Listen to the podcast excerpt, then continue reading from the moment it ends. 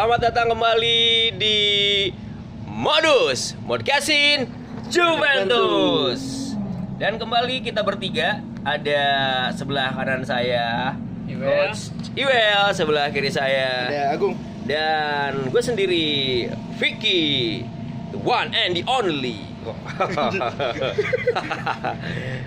dan sekarang seperti biasa eh, kita lebih cepat untuk membuat eh, podcast ini karena permintaan dari Juventini dan Juventino Seluruh dunia. seluruh dunia. Dan ini ada permintaan kalau kemarin kan dari teman-teman Azerbaijan, kalau sekarang dari Madagaskar. Oke, buat Juventino Madagaskar. Apa kabar? Dan kita akan membahas berita yang sedang eh, menjadi trending topik di seluruh dunia, Betul. ya kan? Karena efek kekalahan Juventus ada beberapa ada efek domino. Mulai dari Maurizio Sarri dipecat terus juga diangkatnya pelatih baru kebijakan transfer baru dan mungkin pergantian di jajaran manajemen. Ya mungkin mungkin. Dan kita akan bahas satu persatu mulai dari dipecatnya Maurizio Sarri ini mungkin eh, akumulasi kekesalan eh, manajemen yang merasa bahwa eh, pengeluaran yang telah dikeluarkan banyak sekali itu jadi sia-sia gitu. Targetnya minimal dua gelar, kalau nggak Copa ya Scudetto udah pasti. Mm. Ternyata miss, cuman Scudetto itu pun beruntung ya, itu cuma beruntung. Dan akhirnya puncak kekesalan dari manajemen dan juga Juventino seluruh dunia eh, ter terbayarkan atau terjawab dengan dipecatnya Maurizio Sarri. Kurang dari 24 jam setelah kekalahan dari Lyon. Kekalahan secara agregat ya. 2-2 dan otomatis Juve tidak lolos ke Portugal untuk babak selanjutnya di Liga Champion yang ini pertanyaan apakah layak Maurizio Sarri dipecat? Siapa dulu? Wah, duluan mah. oke.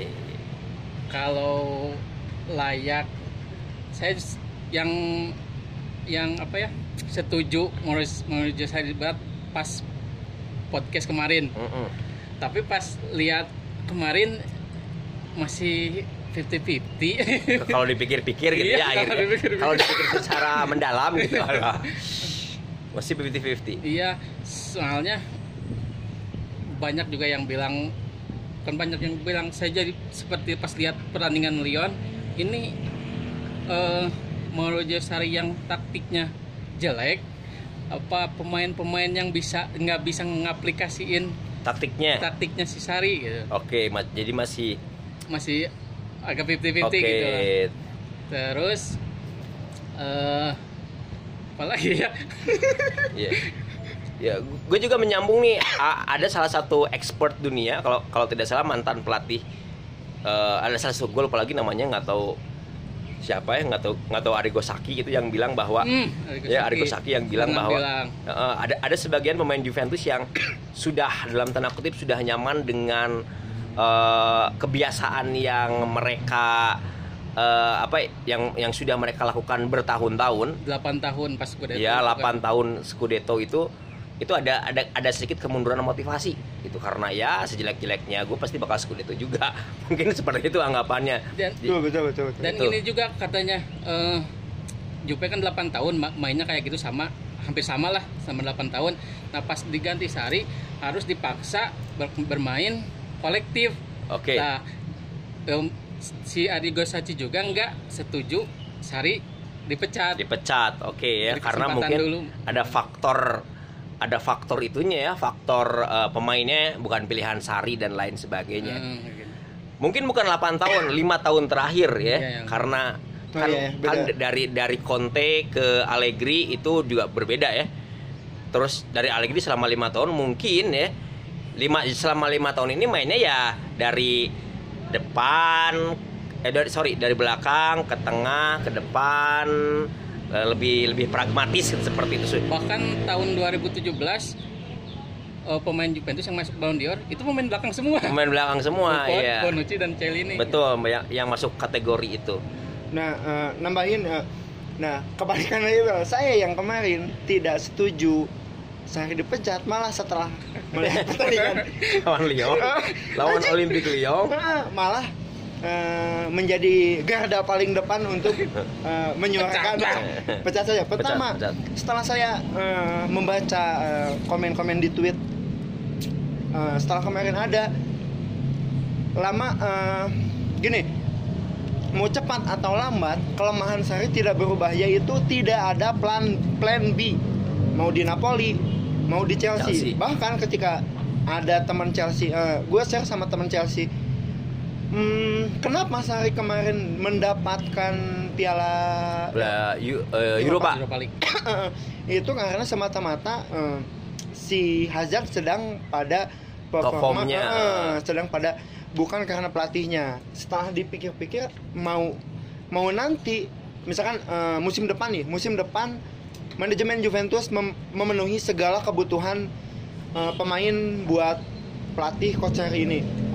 Tapi saya saya memilih lebih dipe- eh, saya memilih dia untuk dipecat karena tidak ada plan B. Nanti misalkan di waktu waktu krusial kalau tidak ada plan B ya mending mending kontes sekalian mending Allegri sekalian. Tidak lebih baik dari kedua pelatih sebelum Mau- Mauricio Sarri Oke. begitu Jadi intinya setuju karena memang manajemen juga sebetulnya kalau kalau saya ngomong eh, jad, memposisikan diri sebagai eh, orangnya Juventus ya manajemen kita juga tidak mau beresiko banyak loh secara Betul. ekonomis maksudnya. Iya, iya. Ketika misalnya dia dengan Jorginho senilai taruhlah 60 juta gitu ya kita kasih lah dang gitu.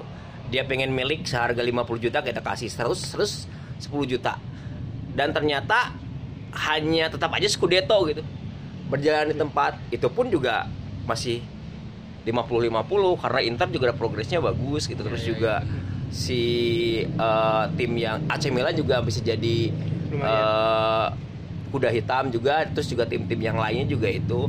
Mungkin eh, kalau kalau saya pribadi di podcast minggu kemarin juga saya bilang bahwa saya setuju kalau misalnya kalah di partai itu harus dipecat. Karena memang pertimbangan secara ekonomis dan juga ini nggak kebayang nih kalau misalnya Sari bermain seperti ini kita aja yang di sini kesel apalagi ultras yang di sana. Nah, ya kan? Kalau misalnya kita flashback ke tiga tahun ke belakang kalau tidak salah ya. Eh dia dua tahun ke belakang tiga tahun ke belakang. Ketika di menit ke 90 eh, Juventus kalah oleh golnya Kolibali mm, ya kan? Dua hari kemudian Ultras demo dong demo Heeh. menghadang Dybala Dybala Oh, iya. yang menjawab gitu dan lain sebagainya gitu. Eh, si Ultras bilang seperti ini kita flashback dulu ketika kamu bermain jelek ketika kamu bermain tidak punya motivasi kami tetap mendukungmu tapi kami ingin tapi please kami ingin Scudetto ini gitu. itu ketika si Napoli seakan-akan sudah jadi Iya. Scudetto gitu. Nah, kebayangkan kalau misalnya di musim depan Maurizio, Maurizio seperti seperti ini gitu ya terus amburadul, wah itu Juve bakal bakal mengalami eh, fase di mana si Pereira dipecat di, di tengah musim. Heeh. Terus juga diganti Zaccheroni, diganti siapa lagi, siapa lagi dan itu tadi yang lebih seram lagi gitu.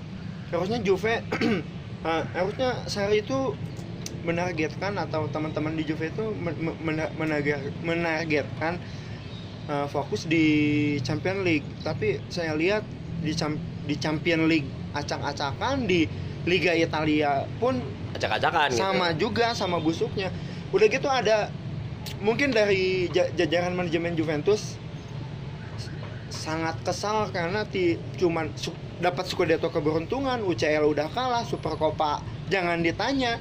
Udah gitu Coppa final Coppa, Coppa juga. Italia yang di yang di mana? Kalau misalkan lihat Coppa Italia pemainnya tuh hampir jarang jarang yang pemain cadangan. Nah, bahkan inti semua ya. Heeh, inti semua. ma- malah masih kalah. Nah. Ja- jadi kalau misalnya kita mundur ke awal musim, Nah, ini juga ada faktor Sari, kesalahan Sari. Di awal musim, Sari bilang bahwa skuad Juventus it- itu terlalu gemuk. nah, Sehingga yang pertama, dia tidak memasukkan seorang Mario Mandzukic ke dalam Oke. skuad. Itu. Ya kan? Kebayang dong seorang juara seperti Mario Mandzukic dikucilkan dan berlatih sendiri. Yang kedua, Emre Can walaupun misalnya permainannya so-so ya pada awal-awal musim, itu juga dipinjamkan lah dan akhirnya dijual secara resmi. Dan ketika ada fase di mana Higu- ya, eh, Higuain tidak bermain baik, muncul pemain-pemain dari U23 yang notabene juga belum siap, hmm.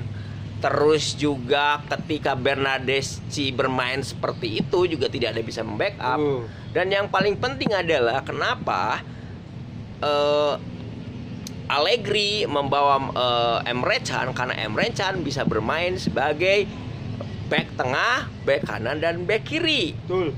Dan ketika ada eh, pemain belakang ini cedera ya ada beberapa ya Celini cedera terus juga Danilo eh, seperti tidak Delik bermain juga. bola, Delik Tidak juga cedera tapi mainnya kayak yang Iya, cedera. iya, iya, iya, tidak bermain bola gue bilang juga ya.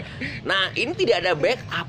Tidak ada backup. Coba kalau misalnya kita berandai-andai ya, Hmm. kalau misalnya Emre Can masih ada, mungkin Nah. sosok gelandang bertahan Moon itu masih ada di Emre Can gitu. Yang kemarin si U23 itu kan bi- bisa di backup sama Emre. Iya, ada Emre Can, nggak akan mungkin ad- bahkan juga lu bisa bayangin nggak sih di pas pas hal-hal pas saat-saat genting ketika Juve butuh gol yang dimasukkan adalah eh, pemain U23 nomor berapa sih pokoknya jadi penyerang gitu ya. Padahal kan secara mentalitas mungkin ah, ada kalau gue jadi back ya, waduh hati lu. back Leo nggak ah gitu.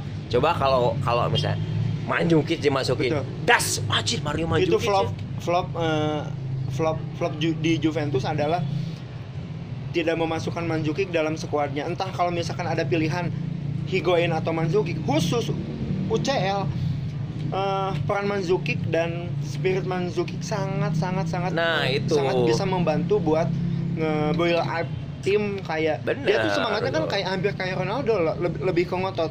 Kalau misalkan teman-teman yang lain kan kayak Bernandes, si Costa atau siapa pun tidak ada yang ngotot mungkin dari lini belakang paling Cialini. Bonucci n- n- nggak nggak begitu ngotot. Kali ini juga Nah, cedera. Nah, iya. Nah itu jadi yang agak disayangkan tuh ya kalau kalau kalau menurut aku sih layak dipecat, layak dipecat, ya Layak, layak. dipecat.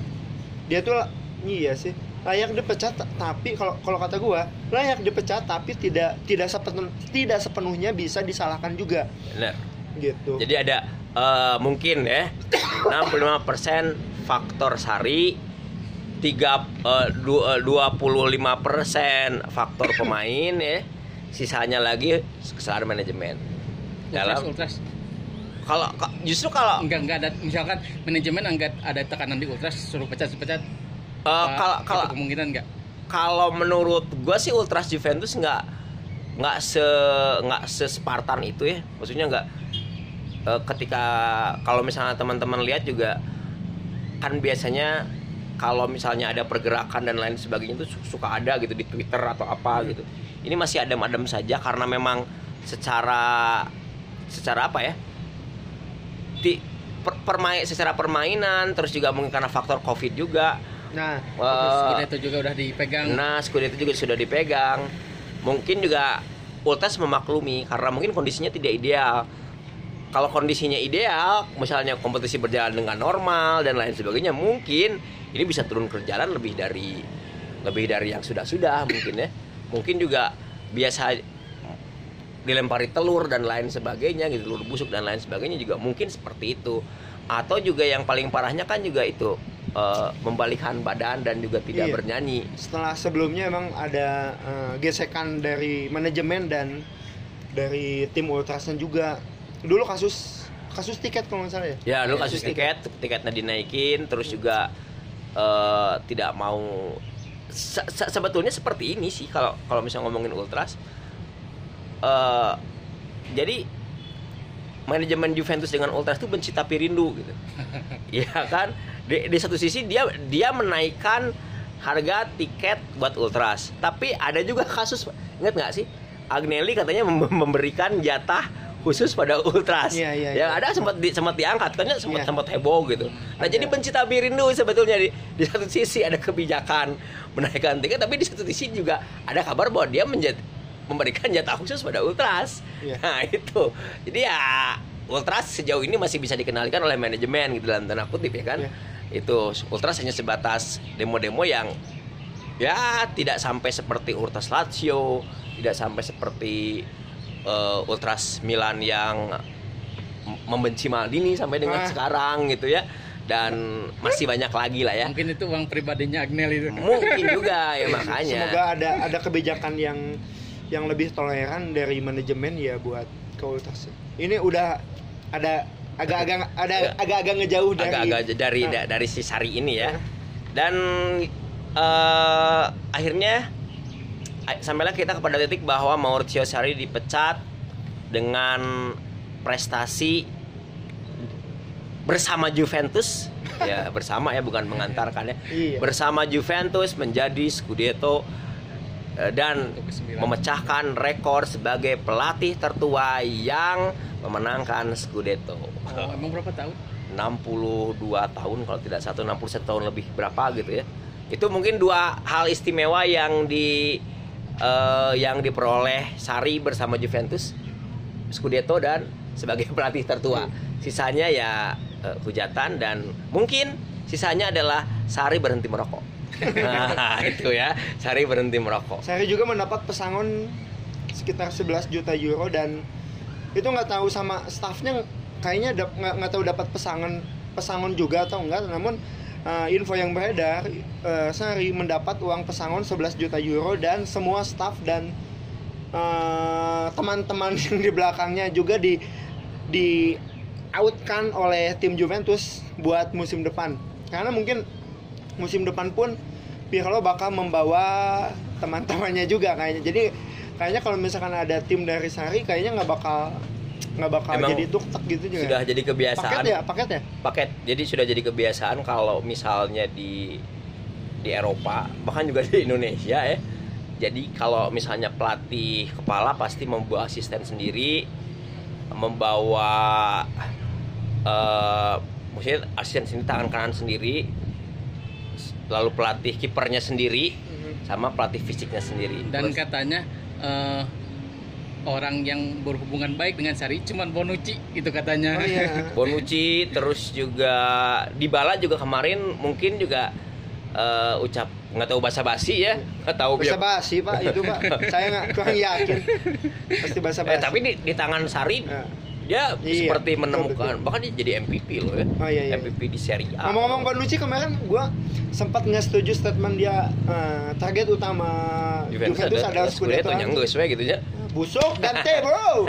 Ya sudahlah gitu ya. Oke kesimpulannya sudah kita dapat. Nah, eh Sari sudah eh, lengser.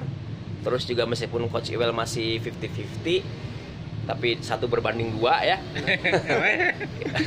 Intinya Maurizio Sari pantas untuk dipecat.